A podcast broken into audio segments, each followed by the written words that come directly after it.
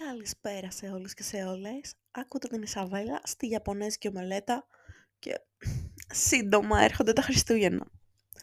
Γενικά λατρεύω τα Χριστούγεννα για τρεις λόγους. Ο πρώτος και καλύτερος είναι ότι συνήθως πάμε στη γιαγιά μου στο Βόλο και στον παππού μου.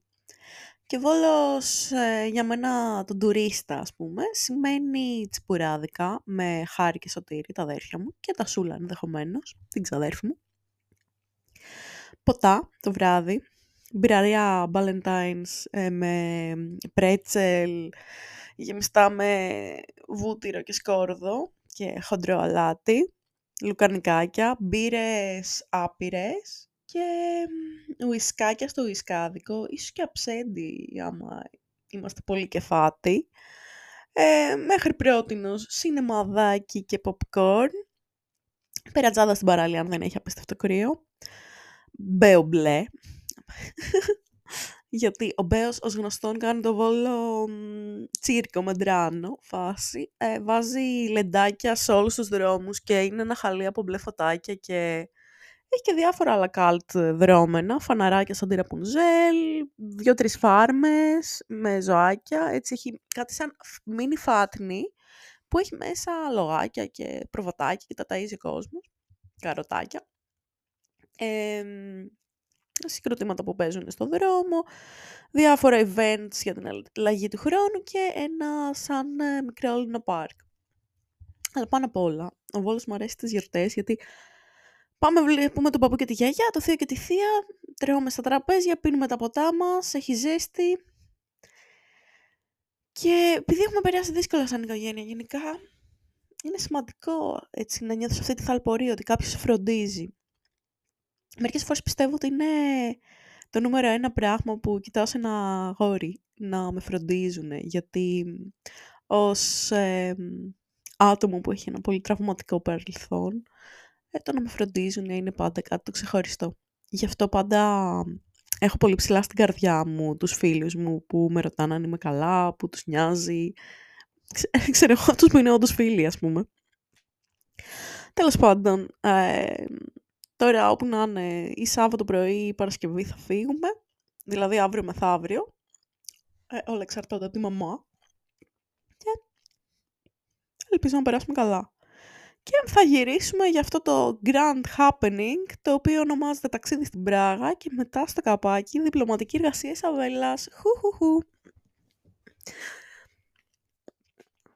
Για φάω κάτι χειροπιαστά τώρα, γι' αυτό κάνω έτσι τατιανίζουσα ε, κατάσταση, γιατί τα καρυδάκια κολλήσαν παντού. Σαν μυγδαλές μου κυρίως.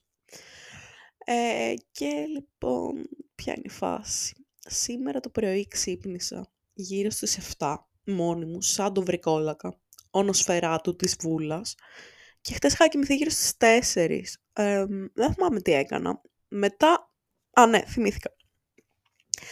Ε, είχα βγει με τον πρόδρομο by night, μετά ηχογράφησα ένα podcast όταν γύρισα σπίτι. Καλά, ήταν 4-5 προσπάθειες ηχογράφησης του podcast, γιατί ήθελα να είμαι politically correct, αλλά δεν μου έκατσε στο τέλος πιστεύω. Ε, και αφού ηχογράφησα το podcast, άρχισα να βάζω σκληρούς δίσκους ε, στο λαπτοπάκι, να δω όλοι οι φορητοί σκληροί δίσκοι είχαν άλλους φακέλους με φωτογραφίες για την πτυχιακή και βίντεο και ό,τι να είναι. Αλλά εντάξει, ας πούμε, οι φωτογραφίες είναι αρκετές. Αυτή τη στιγμή για την πτυχιακή έχω 55 φακέλους. 55 φακέλους που ξεκίνησαν από το 5ο έτος και μετά. Ωστόσο, φωτογραφία κάνω από το δεύτερο έτος και μετά. Οπότε αν το τελευταίο 1,5 χρόνο έχω 55 φακέλους με φωτογραφίσεις, φανταστείτε πιο πριν τι υπάρχει. Και στο φάκελο φωτογράφηση δεν έχω, ας πούμε, τις τρεις-τέσσερις φωτογραφίες που έστειλα στον καθηγητή φωτογραφίας. Έχω τις χίλιες φωτογραφίες που τράβηξε η μηχανή, τα RAW και τα JPEG. RAW είναι, ας πούμε, τα αρνητικά της μηχανής κατά κάποιο τρόπο. Το αρχείο που τραβάει η μηχανή και μπορείς να το επεξεργαστείς όπως εσύ θες και μπορείς να το τυπώσεις και πολύ μεγάλο, ας πούμε. Γιατί έχει καταγραφεί πάρα πολύ μεγάλη πληροφορία. Το JPEG είναι έτσι, ένας τύπος εικόνας, πιο μικρό. Συνήθως σε JPEG έχουμε μέσα στα κινητά, ας πούμε, και βλέπουμε αυτή τη, αυτής της μορφής. Οπότε είχα, ε, είχα το ταρό, που κάθε ρο να είναι 200 MB, ε, και τα JPEG που είναι ξέρω, 10 MB και είχα και τα TIFF. TIFF είναι το επεξεργασμένο αρχείο ας πούμε από Photoshop. Μπορεί να είναι και PSD, αλλά εγώ προτιμώ να τα επεξεργάζομαι σε TIFF. Και που λέτε, έψαχνα εγώ τους φακέλους, γιατί οι φάκελοι δεν λένε, ξέρω εγώ, Σάββας Τσαμπίκος, Πρίαμος, τότε. Λένε τυχιακή 1, 2, 3, 4. Μελαγχολία 1, 2, 3, 4. Και άντε τρέχα γύρευε να δεις ποιος είναι πού, ας πούμε. Απελπισία με πιάνει γενικά. Και έψαχνα τέλος πάντων να βρω φωτογραφίες. Ευτυχώς για καλή μου τύχη, οι περισσότερες που θα δείξουμε στην πτυχιακή είναι φωτογραφίες τις οποίες τράβηξα τον τελευταίο 1,5 χρόνο. Και ενώ οι περισσότερες πλην δύο.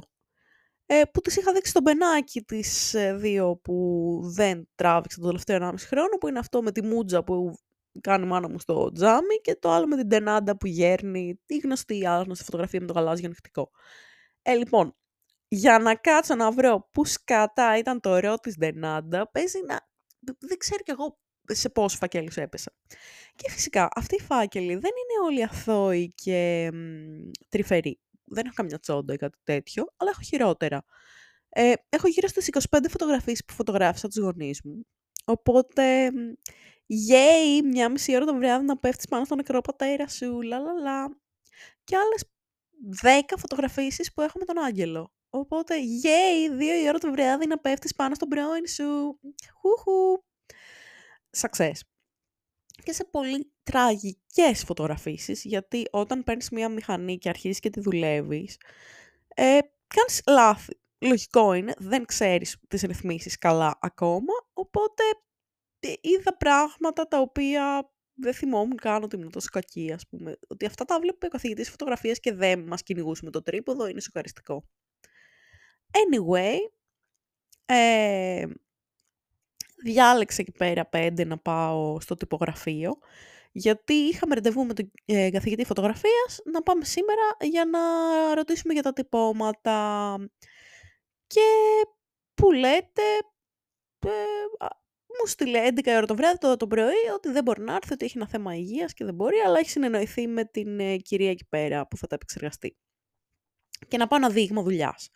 Αν τυπώσουμε 15, είπα να πάω τις 5 καλύτερες, γιατί δεν ξέρω τι άλλες 10 ποιες θα είναι, αλλά για κάποιες είμαι σίγουρη ότι θα μπουν.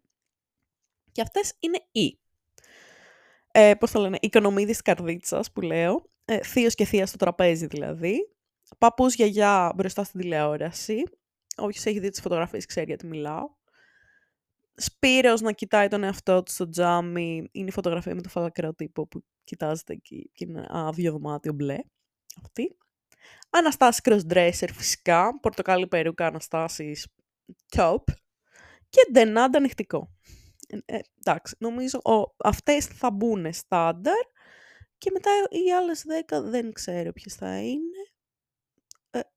Ε, δεν ξέρω πραγματικά, γιατί ε, σκέφτομαι να βάλω τον Αναστάση στον πρία μου που είναι εκεί πέρα όρθιος που αλλάζει τις αρτιέρες και αυτά. Αυτό είναι, είναι ωραία φωτογραφία. Μετά κυρία Κασιανή που είναι αυτή που φαίνεται σαμπτώμα λίγο είναι. Σαν. Εγώ πέντε τους πήγα ή έξι τους πήγα γιατί πήγα και την κυρία Βούλα. Τι από όλα αυτά που είπα δεν πήγα. Πώς πήγα έξι. Μπορεί να πήγα και έξι. Τέλος πάντων. Όχι. Ναι. Κυρία Βούλα. Ε, μάλλον να το πάρω από την αρχή γιατί μπερδεύτηκα τώρα. Να το πάρουμε γυραιές κυρίες. Κυρία Βούλα. Κυρία Κασιανή. Γιαγιά στην κουζίνα. Γιαγιά παππού στο σαλόνι. Θεία θείο τραπέζι. Σπύρος. Αναστάση Crossdresser. Αναστάση Πρίαμο. Και μετά, μετά από σένα το χάος. Ε, μάνα Μούτζα, ναι. Ε, σε το παράθυρο. Ε, μαμά τέλος πάντων. Και ε, από εκεί και πέρα να δούμε τι και πώς. Ουσιαστικά το μεγαλύτερο σώμα της δουλειάς νομίζω είναι έτοιμο, αλλά όπως λέει και ε, ο κύριος Νίκος, ποτέ δεν ξέρουμε πότε θα σκάσει η καλή εικόνα. Γιατί μπορεί μέσα στις επόμενες μέρες να βγάλω μια φωτογραφία και να μπει και αυτή μέσα. Το πιστεύω. Έχω μεγαλεπίβολα σχέδια. Ο Μανώλης ξέρει. Όχι ο κύριος Μανώλης, ο Μανώλης ο Μπρίτνεϊ. Ποιος είναι ο Μανώλης Μπρίτνεϊ, θα μου πει κάποιος. Χτες, όταν πήγα στην Καλών Τεχνών, ε, πριν το μάθημα που δεν έγινε της φωτογραφίας. Ήμουνα στο κηλικείο λίγο πριν πάω κάτω και μου δώσουν τα μπισκοτάκια, ο τύπος με τα εικονοστάσια. Και στο κηλικείο ήταν ο Μανώλης. Ο Μανώλης είναι ένας φοιτητής μου τον Ντονόπουλο που μου έχει φτιάξει κατά καιρούς ακουαρέλες. Του είχα δώσει τις εικόνες αγιογραφίας και μου τις έκανε ακουαρέλες. Και Τέλος πάντων, ο Μανώλης ήταν εκεί πέρα. Λέει: Ισαβέλα, τι κάνεις και αυτά; Sorry, ρε. Είχαμε, είχαμε πει για φωτογράφηση με μένα και τον Κώστα και δεν ε, βρεθήκαμε ποτέ. Λέω οπωσδήποτε μέσα στις γιορτές. Έχω συγκεκριμένο concept κατά νου. Πρώτη μούρη ντενάντα μπροστά. Πίσω εσύ σε ένα μάξι να κάνουμε ε, φωτογράφηση για κακοποίηση. Οπωσδήποτε του λέω. Θα είναι Gregory Crewdson style. Απλά δύο αμάξια θέλουμε και μία νύχτα στο βουνό. Αυτό, τίποτα άλλο. Ε, και ναι, λέει, ναι, το ψήνω ή να κάνω το παρανοϊκό, ναι, θέλω, θέλω, θέλω. Και μετά του λέω, ξέρω εγώ, έχω ένα κουτί με ελάδια που έχω από το πρώτο έτος, μήπως θα δώσω να τα κάνεις τίποτα και διάφορα άλλα χρώματα, να δούμε πώς θα τα κάνεις και τι, γιατί αυτός φτιάχνει χρώματα και διάφορα άλλα. Και λέει, ναι, ναι, με ψήνει full. Και τίποτα, του λέω, θυμάμαι, ξέρω εγώ, όταν κοπανούσες ε, την καρέκλα με την μπλούζα Britney.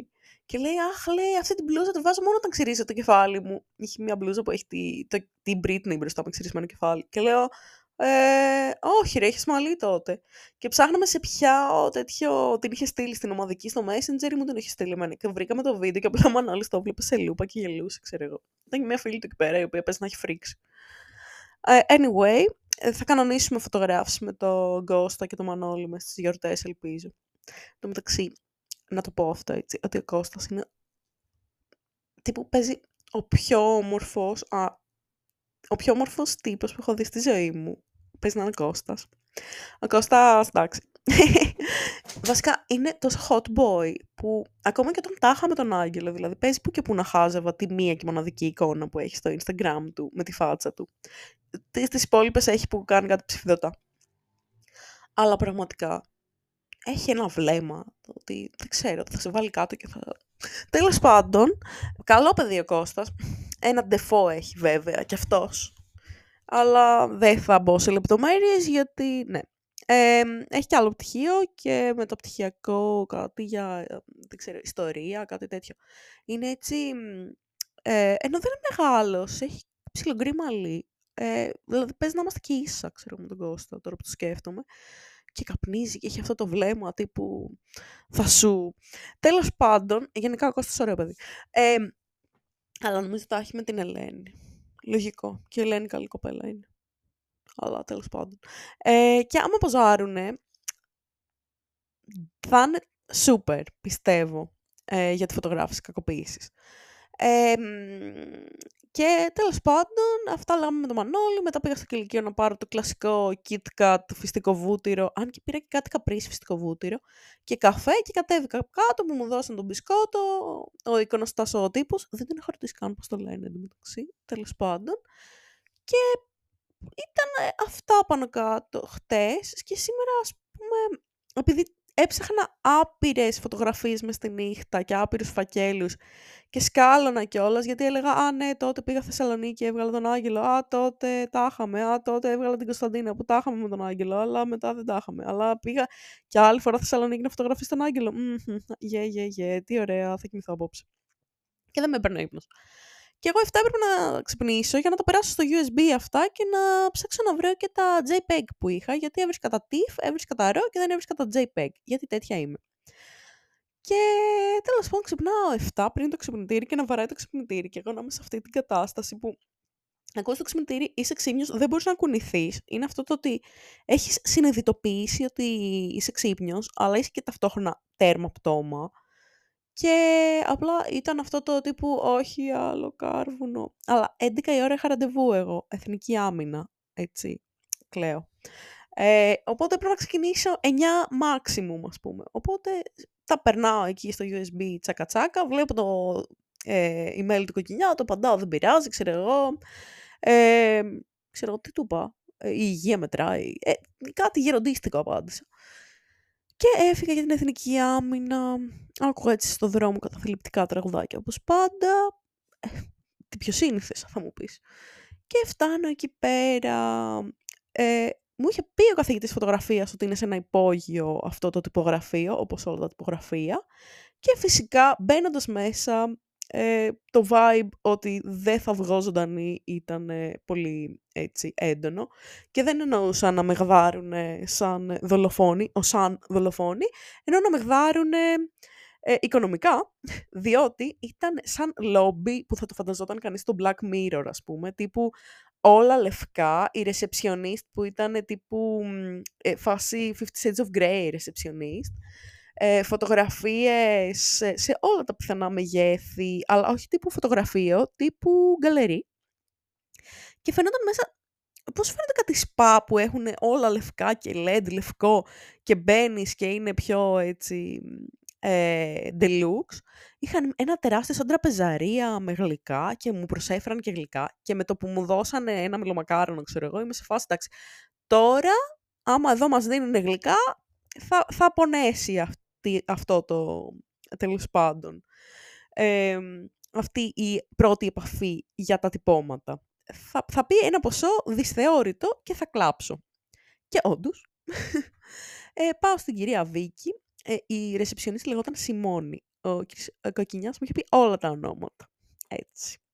Πάω στην κυρία Βίκη, ε, είχε ένα Mac minimum 5 χιλιάρικα έκανε αυτός ο υπολογιστής, με γραφίδες και τα σχετικά, βάζουμε τις φωτογραφίες να τις δούμε, λέει.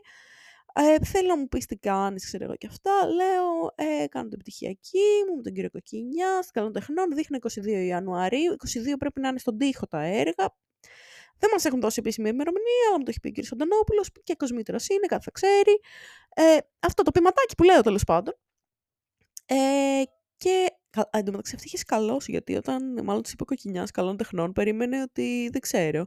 Ότι θα σκάσει μύτη η αναρχοφασέα ε, με μπλε, λαχανή, μαλλί, 950 ε, piercing και τατουάζ vegan στο μέτωπο. Δεν ξέρω τι περίμενε ένα στερεότυπο. και απλά εκεί που κοιτούσαμε τις φωτογραφίες, απλά ανοίγει τη φωτογραφία της Ντενάντα και λέει Α, ναι, σε ξέρω, ναι, εσύ από τον Μπενάκι, ναι, θυμάμαι, έχω, έχω έρθει σε επαφή με τη δουλειά σου. Και συνειδητοποιώ ότι μάλλον αυτή ήταν που έκανε edit τις φωτογραφίες μας για τον Μπενάκι. Προφανώς, φαντάζομαι, εντάξει, κοκκινιάς, ε, ναι. Και λέει, ναι, ναι, είναι πολύ δυνατή η δουλειά σου, θα τα πας πάρα πολύ καλά. Ο Πάνος τι λέει. Λέω, ό,τι πει ο κ. όλα ναι βασικά είναι η πιο σύντομη λύση για να μην τρελαθεί κανείς. Αυτό. Αυτό δεν το είπα. Είπα απλά σε όλα ναι. Ό,τι πει ο κ. Κονινιάς, ό,τι τύπο θέλει, σε όλα ναι. Και μου λέει, βγάζει διάφορες προσφορές και αυτά. Μου λέει, εγώ θα σου λέγα να μην το κολλήσει το χαρτί κατευθείαν στον τοίχο. Μαθαίνουμε ότι και έχει και, και σαν λύση ε, η αίθουσα ε, υγρασία. Οπότε δεν γίνεται κολλήσει το χαρτί στον τοίχο, γιατί ένα, το χαρτί το η μία εναλλακτική που είναι να το κολλήσω απευθείας στον τοίχο ένα illustration, μπορεί να ξεκολλήσει το χαρτί και να σκιστεί ο τοίχος, no, αλλά το χαρτί γάμισε τα. Η δεύτερη εκδοχή είναι ένα άλλο, άλλο είδους χαρτί που είναι με μαγνητάκια, αλλά άμα έχει γρασία ο τοίχος, το χαρτί θα γίνει σκατέολε και θα πετάξω πόσα λεφτά. Και μου λέει την τρίτη επιλογή την καλή. Επικόλληση ε, επικόλλησε μέταλλο. Και λέει, ε, μόνες τους οι φωτογραφίες αυτές κάνουν γύρω στο ξεκοσάρι. Χαίρομαι εγώ μόνη μου. Και λέει, θα σου βγάλεις η μόνη πόσο θα κάνουν. Λέει, με επικόλληση 15 φωτογραφίες, 2,70 και 2,50 επί 70. Και περίμενα, εγώ έτρωγα το μελομακάρνο και ήξερα ότι το ποσό που θα έρθει δεν θα είναι καλό. Και δεν ήταν. 1400 ευρώ. Εγώ έχω στην άκρη 1080. Ήλπιζα τα 80 να πάρω στο μεταπτυχιακό. Γάμα το τώρα. Πες ότι έχω στην άκρη 1100. Γιατί 20 ευρώ βρίσκονται.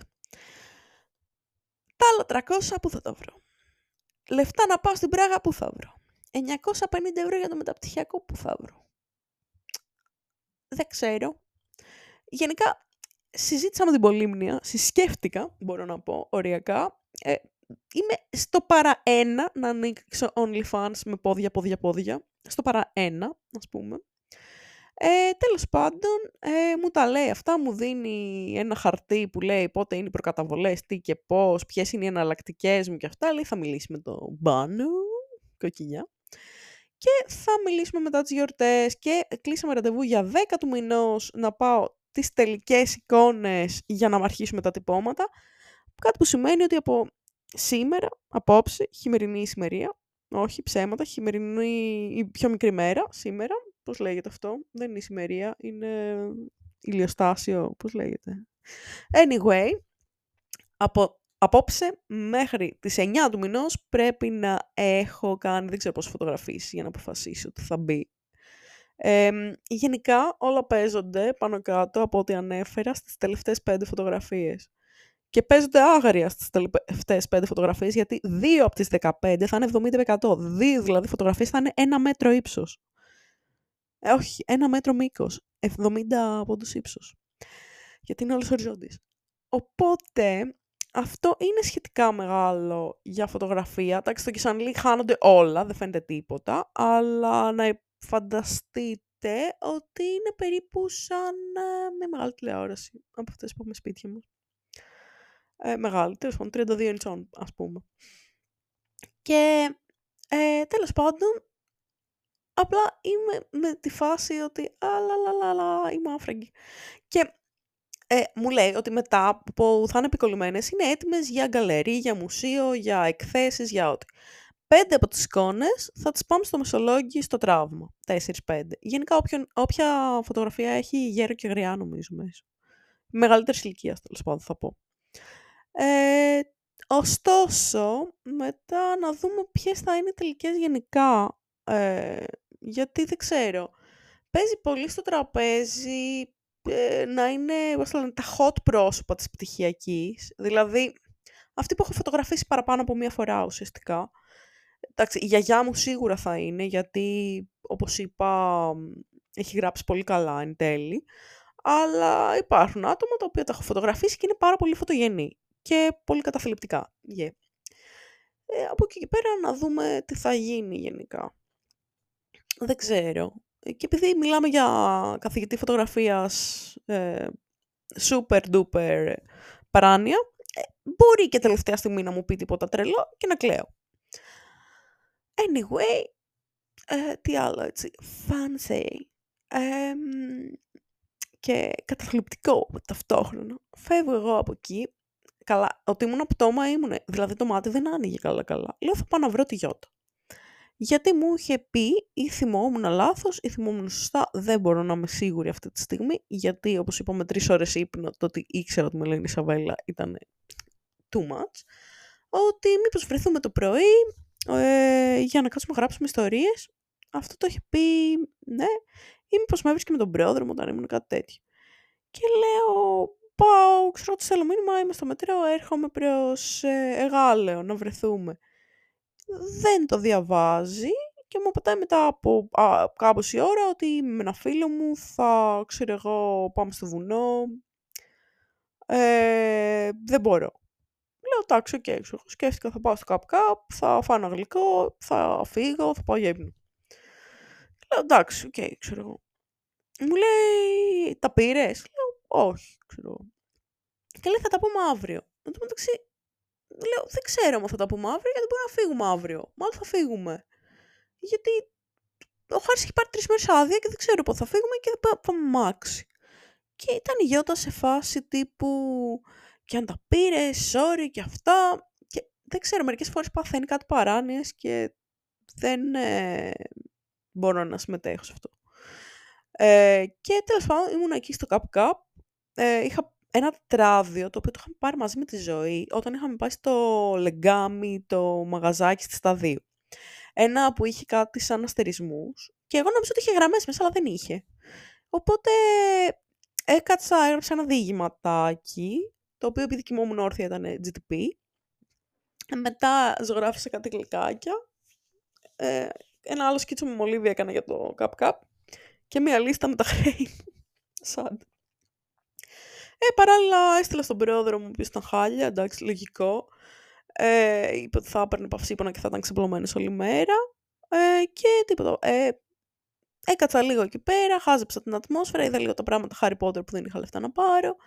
Και μετά γύρισα σπίτι, σε μια φάση έτσι ψιλοψόφια.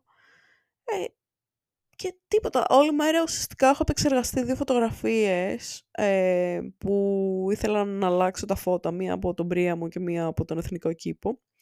Στον Πρία μου ήθελα να αλλάξω το φούξια φόντο γιατί να το κάνω πιο σκούρο, να φαίνεται το μοντέλο μπροστά πιο δραματικό. Και στον Εθνικό Κήπο το κλασικό αυτό που λέω να κάνω το τζιν ύφασμα. Τέλος πάντων δεν ξέρω αν το πέτυχα. Και πρέπει να περάσω και κάτι φωτογραφίες από την κάμερα στο λάπτοπ να τις επεξεργαστώ. Και αυτά θα είναι και μόλις τελειώσουν αυτά νομίζω δεν έχω να κάνω και τίποτα άλλο με στις γιορτές. Ίσως την εργασία για το μάθημα του Σούπερ Κατερίνα καθηγητή. Ίσως.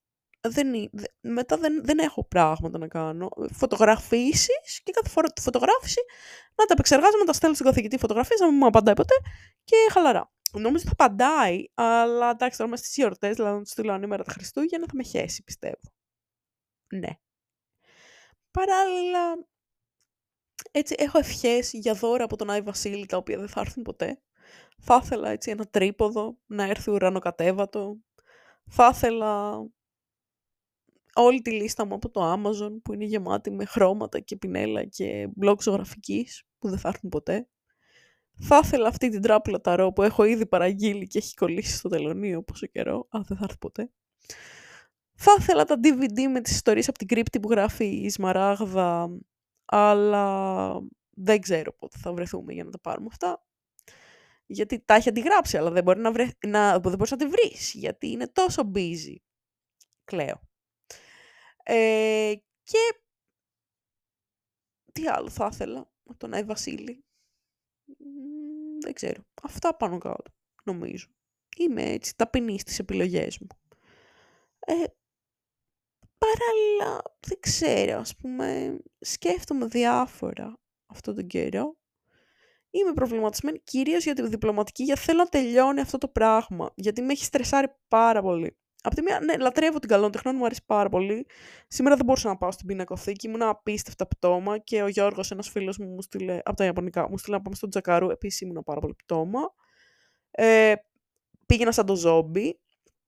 Αλλά ε, ναι, ας πούμε, νιώθω ότι έχει κάνει τον κύκλο του σε προπτυχιακό. Δεν μπορώ να είμαι δεσμευμένη με μια σχολή. Και επίσης, τελειώνοντας τη σχολή, έχεις και άλλα επαγγελματικά δικαιώματα, καλός ή κακός. Δηλαδή, εντάξει, ζωγράφιζα πριν, ζωγραφίζω και μετά, αλλά μπορεί να βρω κάποια δουλειά σχετική με αυτό το αντικείμενο. Γενικά προτιμάω περισσότερο εργασίες που έχουν να κάνουν ή με το γράψιμο, ή με το πιάνο, ή με τις τέχνες πλέον. Και το προτιμώ είναι πολύ ευρύ γιατί προφανώς κάνω ό,τι βρω από δουλειές, αλλά ιδανικά σε ένα φανταστικό κόσμο θα ήθελα να κάνω αυτά τα τρία. Ένα από αυτά τα τρία. Ε, τώρα ιδιαίτερα δεν θα έχουμε στις γιορτές. Τα παιδάκια που Νικολάκης και Άλκης θέλανε, αλλά θα με βόλω, οπότε no. Και, και επειδή έχω κάνει μια σούμα με τα λεφτά που χρειάζεται να μαζέψω, δεν μπορώ να ξοδέψω το ευρώ, οπότε θα κάθομαι μέσα σπίτι στο Βόλο, θα βλέπω σειρές στο λαπτοπάκι μου και θα ζωγραφίζω, άντε να διαβάσω και κανένα βιβλίο. Και αυτά, νομίζω. Πρόσφατα ξαναδιάβασα ε, ένα βιβλίο που διάβαζε, που μου διάβαζε ο πατέρας μου μικρή, ας πούμε ε, το όνειρο ενός γελίου. Και απλά, ε, τέλος πάντων, ε, δεν μπορώ νομίζω να διαβάσω το Στογεύσκι πια. Δηλαδή, δεν ξέρω. Ε, ο πατέρας μου του άρεσε η κλασική λογοτεχνία, του άρεσε η ποιήση πολύ, δηλαδή καβάφης κυρίως. Ε, είχε πολλά βιβλία που τον χαρακτήριζαν και τα έχουμε ακόμα ευτυχώς. Αλλά νιώθω ότι πρέπει να περάσει ακόμα περισσότερος χρόνος για να μπορέσω να ξανανοίξω αυτά τα βιβλία. Ξέρω εγώ έχω το φάκελο με τα διηγήματα που έγραφε και τα πορτρέτα που ζωγράφιζε και δεν μπορώ να τα ανοίξω ακόμα να διαβάσω τι έγραφε. Έσωσα από το μαζικό πέταμα πραγμάτων το δασολογικό του τετράδιο που είχε πολύ παλιά και επίσης το έχω στην τουλάπα μου δεν μπορώ να το κοιτάξω. Γενικά δεν ξέρω, ίσως να πρέπει να διαχειριστώ λίγο το πένθος καλύτερα γιατί όλα αυτά με θλίβουν. Και ίσως και γι' αυτό να θέλω να τελειώνει το θέμα με την καλών τεχνών, γιατί όλη η πτυχιακή έχει ένα βάρος πολύ έντονο. ξεκίνησα φωτογραφία για να βγάζω τον άγγελο γιατί δεν ήταν καλά, μπας και γίνει καλύτερα και γιατί τον γούσταρα τόσο που θέλω να τον κοιτάω συνέχεια, ας πούμε, έστω και σε φωτογραφίες. Συνέχισα με πιο μελαγχολικά θέματα, κυρίως γιατί είχε ο άγγελος κατάθλιψη, μετά άρχισαν να καταραίουν όλα. Είχα βγάλει τους γονείς μου και είναι τραγικό το ότι οι τελευταίες φωτογραφίες που έχω από τον πατέρα μου ήταν να το παίζει καταθλιπτικό στην κάμερα και δεν ξέρω τέλος πάντων, ναι. Οπότε αυτό προβληματίζομαι και στεναχωριέμαι γιατί ξέρω ότι πολλά από τα άτομα που έχω φωτογραφίσει για την πτυχιακή μου σε λίγα χρόνια δεν θα είναι κοντά μας και δεν, δεν μπορώ με θλίβει απίστευτα όλο αυτό. Με στεναχωρεί και νιώθω ότι αυτό θέλω να τελειώνω και δεν ξέρω, να αλλάξει εντελώς θέμα. Να αρχίσω να τραβάω φωτογραφίες εντελώς άλλου στυλ. Όχι πλέον ξέρω εγώ, το Σάβα στον μου, που για να τον φέρω σε κατάσταση να φωτογραφίζεται, συζητούσαμε τόσο βαριά ζητήματα, δεν θέλω να το κάνω αυτό στα μοντέλα μου, θα προτιμούσα, ξέρω εγώ, αν φωτογράφησα κάποιον, να ήταν χαρούμενος μετά από τη φωτογράφηση. Θα μου πεις, θα ήταν χαρούμενος έτσι όπως φέρουμε στα μοντέλα που μόνο που δεν τα κυνηγάμε το τρίποδο; Ε, περισσότερο από το να σκεφτείς κάτι τραυματικό για να μπει σε mood να κλάψεις πάντως. Ε, πιστεύω. Ελπίζω. Γιατί, εντάξει, τους έχω τραμποκίσει λίγο. Τα έχω βγάλει τα Σούλα και Στέφανο με τα ισόρουχα Ιανουάριο και ανοιχτή την μπαλκονόπορτα γιατί ήμουν έξω με το τρίποδο. Έχω φωτογραφίσει κόσμο και τους λέω να τα ρούχα για να βγουν καλοί. Έχω ε, φωτογραφίσει γριές κυρίες και τους έλεγα να ανακοίνητες, ας πούμε.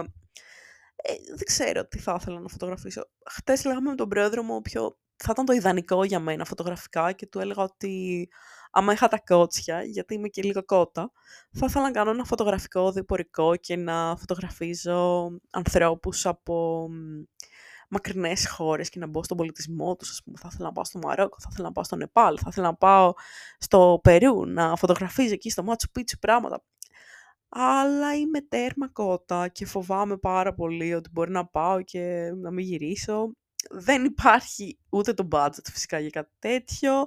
Δεν υπάρχει ούτε παρέα, γιατί μόνο σου βαριέσαι σύντομα και μια καλή παρέα πάντα βοηθάει. Χτες είχα μια πολύ έτσι βαριά συζήτηση θα την έλεγα. Τέλος πάντων, ουσιαστικά δεν ε, θα πω σε λεπτομέρειες γιατί είναι και πολλά πράγματα τα οποία δεν είναι δικά μου για να τα μοιραστώ. Αλλά σε κάποια φάση η συζήτηση ήταν τύπου... Ρε παιδί μου, τι ψάχνεις σε κάποιον ε, στη ζωή σου; Τι θες να έχει ο ιδανικός, τι κριτήρια έχεις για να σου αρέσει κάποιος, δεν ξέρω. Το vibe ήταν πώς θες να είναι μια σχέση που να πεις ότι γουστάρα, ας πούμε. Και αυτό που σκεφτόμουν ήταν μια εικόνα την οποία την έχω πάρα πολλά χρόνια στο μυαλό μου και η οποία είναι απλή και ταυτόχρονα ουτοπική. Σκεφτόμουν ότι θα ήθελα...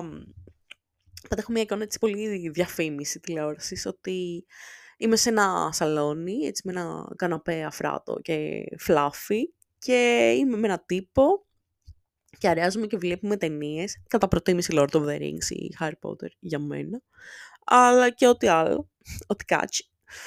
Ε, τρώμε φαγητό που φτιάχνουμε εμείς, ξέρω εγώ, μαγειρεύουμε, βλέπουμε τις ταινίες μας, το κάνουμε, είμαστε χαλαροί και βασικά περνάμε ωραία. Ο καθένας μόνος του και δυο μαζί. Και δεν υπάρχει ούτε θλίψη, ούτε στεναχώριες, ούτε τσακωμοί, ούτε μονές, ούτε, ούτε τίποτα σκατένιο, ας πούμε. Κατά κάποιο τρόπο. Και απλά έχουμε μια στιγμή που μοιραζόμαστε κάτι και νιώθουμε χαρούμενοι και κανένας δεν έχει κόμπλεξ και κανένας δεν ε, σπάει τα νεύρα του στον άλλο για τη μέρα του. Απλά αφήνουμε ό,τι άλλο είχαμε να κάνουμε και κάνουμε αυτό. Γιατί αυτό μας ηρεμεί και μπορούμε να αντιμετωπίσουμε τα υπόλοιπα. Και, δεν είναι, ας πούμε, τύπου απλά μια ταινία, μπορεί να είναι οτιδήποτε. Απλά να, ξέρω εγώ, το κάνεις με τον άλλον ή να λέτε μαλακίες ή ό,τι. Νομίζω θέλω κάποιον που να με κάνει να γελάω και να νιώθω αρκετά safe μαζί του, ώστε δεν ξέρω, να μην χρειαστεί να είμαι αυτή η ιστερική τύπησα. Απλά να κάθομαι και να, ξέρω εγώ, βλέπω ένα θρίλερ και να είναι ok αυτό. Να κάθομαι να ζωγραφίζω και να είναι ok αυτό. Να κάθω το άλλος, δεν ξέρω, να κάνω τη γουστάρι και να είναι ok αυτό. Και να είμαστε ok μόνοι μας και ok μαζί. Δεν ξέρω λίγο Woody Allen στυλ, που ο Woody Allen είχε πει ότι η ιδανική σχέση είναι όταν ε, ο καθένας έχει το χώρο του και απλά ε, συναντιέστε, ας πούμε, για... όχι μόνο για σεξ, για να είστε μαζί. Και αυτό θα μ' άρεσε. Να έχει ο καθένας την αυτονομία του και να έχει τη ζωή του και το μεταξύ μας να είναι μια συνάντηση που ενώνουμε για λίγο τις ζωές μας.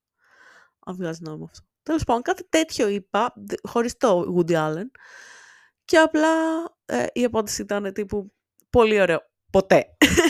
Δεν θα γίνει. Γιατί ε, είχε δίκιο ο συνομιλητής όταν είπε ότι όλοι κουβαλάμε κάτι πολύ βαρύ και πολύ δυσάρεστο και όλοι έχουμε τα κόμπλεξ μας και όλοι έχουμε τις φοβίες μας και όλοι έχουμε δυσάρεστα πράγματα που έχουμε ζήσει και όλα αυτά μας σημαδεύουν. Δηλαδή, αν εμένα με πλήγωσε κάποιος, θα είμαι πολύ πιο διστακτική να εμπιστευτώ κάποιον άλλον μετά. Μετά από όλο αυτό το χάος με τον πρώην μου, τώρα νομίζω ότι πλέον δεν μου αρέσει πια. Δηλαδή πάντα υπάρχει αυτό το κατάλοιπο ότι θυμάμαι πως ήταν οι ωραίες στιγμές, αλλά πλέον θυμάμαι και πως ήταν οι άσχημες και δεν το γουστάρω καθόλου αυτό. Και τέλος πάντων, πάντα θα είμαι λίγο πιο μαζεμένη όταν ήμουν με τον Άγγελο έπεσα εντελώς με τα μούτρα στην όλη κατάσταση. Ότι τύπου πάρε με και πέταξε με από τον κρεμό, ας πούμε. Ε, συμπιστεύομαι τόσο πολύ. Και αυτό έκανε, με πέταξε από τον κρεμό. Έτσι, ελεύθερη πτώση. Τώρα νομίζω ότι αυτό θα κρατούσα πολύ έντονα τα πράγματα που με κάνουν εμένα και, να, και δεν θα ήθελα να χάσω τον εαυτό μου αν βγάζει νόημα αυτό. Δηλαδή, δεν θέλω ποτέ να ξαναμπω σε φάσεις με ζήλιες, δεν θέλω να ξαναμπω σε φάσεις που να κλαίω, να στεναχωριέμαι. Βέβαια, αυτό δεν ξέρω. Έχει να κάνει και με το πόσο νοιάζομαι για τον άλλον. Νομίζω ότι θα είναι λίγο πιο μετριασμένο. Α, φυσικά δεν ξέρω. Μπορεί να... Ξέρω εγώ... Ε, γνώρισα κάποιον για να τον γουστάρω τόσο πολύ που να είναι σαν έτσι, τηγανιά κάτι.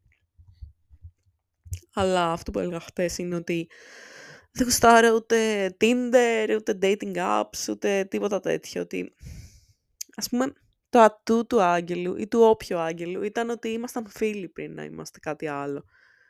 Και τον εμπιστευόμουν και τον ήξερα και γέλουσα με τα αστεία του και γέλουσα με τις μαλακίες του και είχαμε μια άλλη τύπου σχέση. Δεν ήταν αυτό το μπαίνει σε σε μια εφαρμογή και ξέρεις ότι σε 10 μέρες με αυτό το άτομο ή θα βγεις ή θα πηδηχτείτε ή δεν θα μιλάτε. Και τέλος πάντων, ήταν μια συζήτηση βαριά γιατί με βάζει σε σκέψεις και βαριές συζητήσεις πριν από το μάθημα του κοκκινιά είναι... είναι. Δηλαδή και κοκκινιάς και βαριά συζήτηση. Δηλαδή τι άλλο, πού θα καταλήξει αυτή η φάση στο να διαβάζω μετά ηθική φιλοσοφία; Και να θέλω να πυρποληθώ. Όχι, θα, ήταν, θα υπήρχε και χειρότερο να βλέπω να κάνω μαραθώνιο Black Mirror ίσως μετά. Η Inside Number 9, εξίσου καταθλιπτικό. Ε, τέλος πάντων, ε, η φάση σήμερα είναι αυτή πάντως, ότι δεν ξέρω, νιώθω αρκετά πιο καλά, παρότι και τα λεφτά δεν θα μου φτάνουν και απέχω από όλα αυτά και μάλλον η το παρεξηγήθηκε και ξέρω εγώ όλα πάνε λίγο λάθος αλλά λίγο με έχει κουράσει αυτό το να ανησυχώ για τα πάντα. Νομίζω ότι θα πάω όπου με πάει πλέον. Δηλαδή δεν θα σκάσω για τίποτα. Άμα να βγει θα βγει, άμα δεν με βγει δεν θα βγει. Δεν ξέρω. Προτιμώ να σκέφτομαι το Μανώλη να κοπανάει τις καρέκλες με την μπλούζα Britney και να γελάει και να γελάω, παρά να σκέφτομαι πω ρε φίλε τι θα κάνω για να βγάλω τα λεφτά και να ανησυχώ γι' αυτό. Όταν έρθει η ώρα θα ανησυχήσω. Τώρα δεν έχει. Τώρα θα κάτσω σπίτι, θα κάτσω να δω βιντεάκια στο YouTube, να χαλαρώσω. Αύριο να πάω στη φωτογράφηση που έχω κανονίσει. Να κάνω αυτή τη φωτογράφηση. Ε, ίσως αργότερα απόψε το βράδυ να περάσω εικόνες από την κάμερα στο λάπτοπ και να τις επεξεργαστώ και αυτές. Και that's that. Ε, μετά ξεκούραση. Και να εύχομαι πράγματα να μου φέρει ο Βασίλης, γιατί φέτος δεν έχω λεφτά να είμαι εγώ η Βασίλης του εαυτού μου. Και sad. Και να δούμε τι θα κάνουμε αυτές τις γιορτές. Κάτι δημιουργικό ελπίζω, πέρα από τις φωτογραφίσεις, πιο δημιουργικό ακόμα.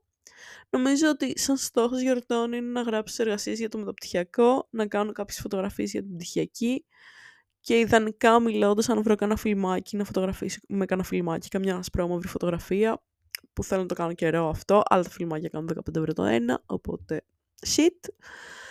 Και ίσως δεν ξέρω, να κάτσω να γράψω καμιά ιστορία, μπορεί να κάτσω να γράψω τίποτα και να το αποστάρω εδώ πέρα. Ποστάρω, τέλος πάντων, να το έχω γραφήσει και να το πω.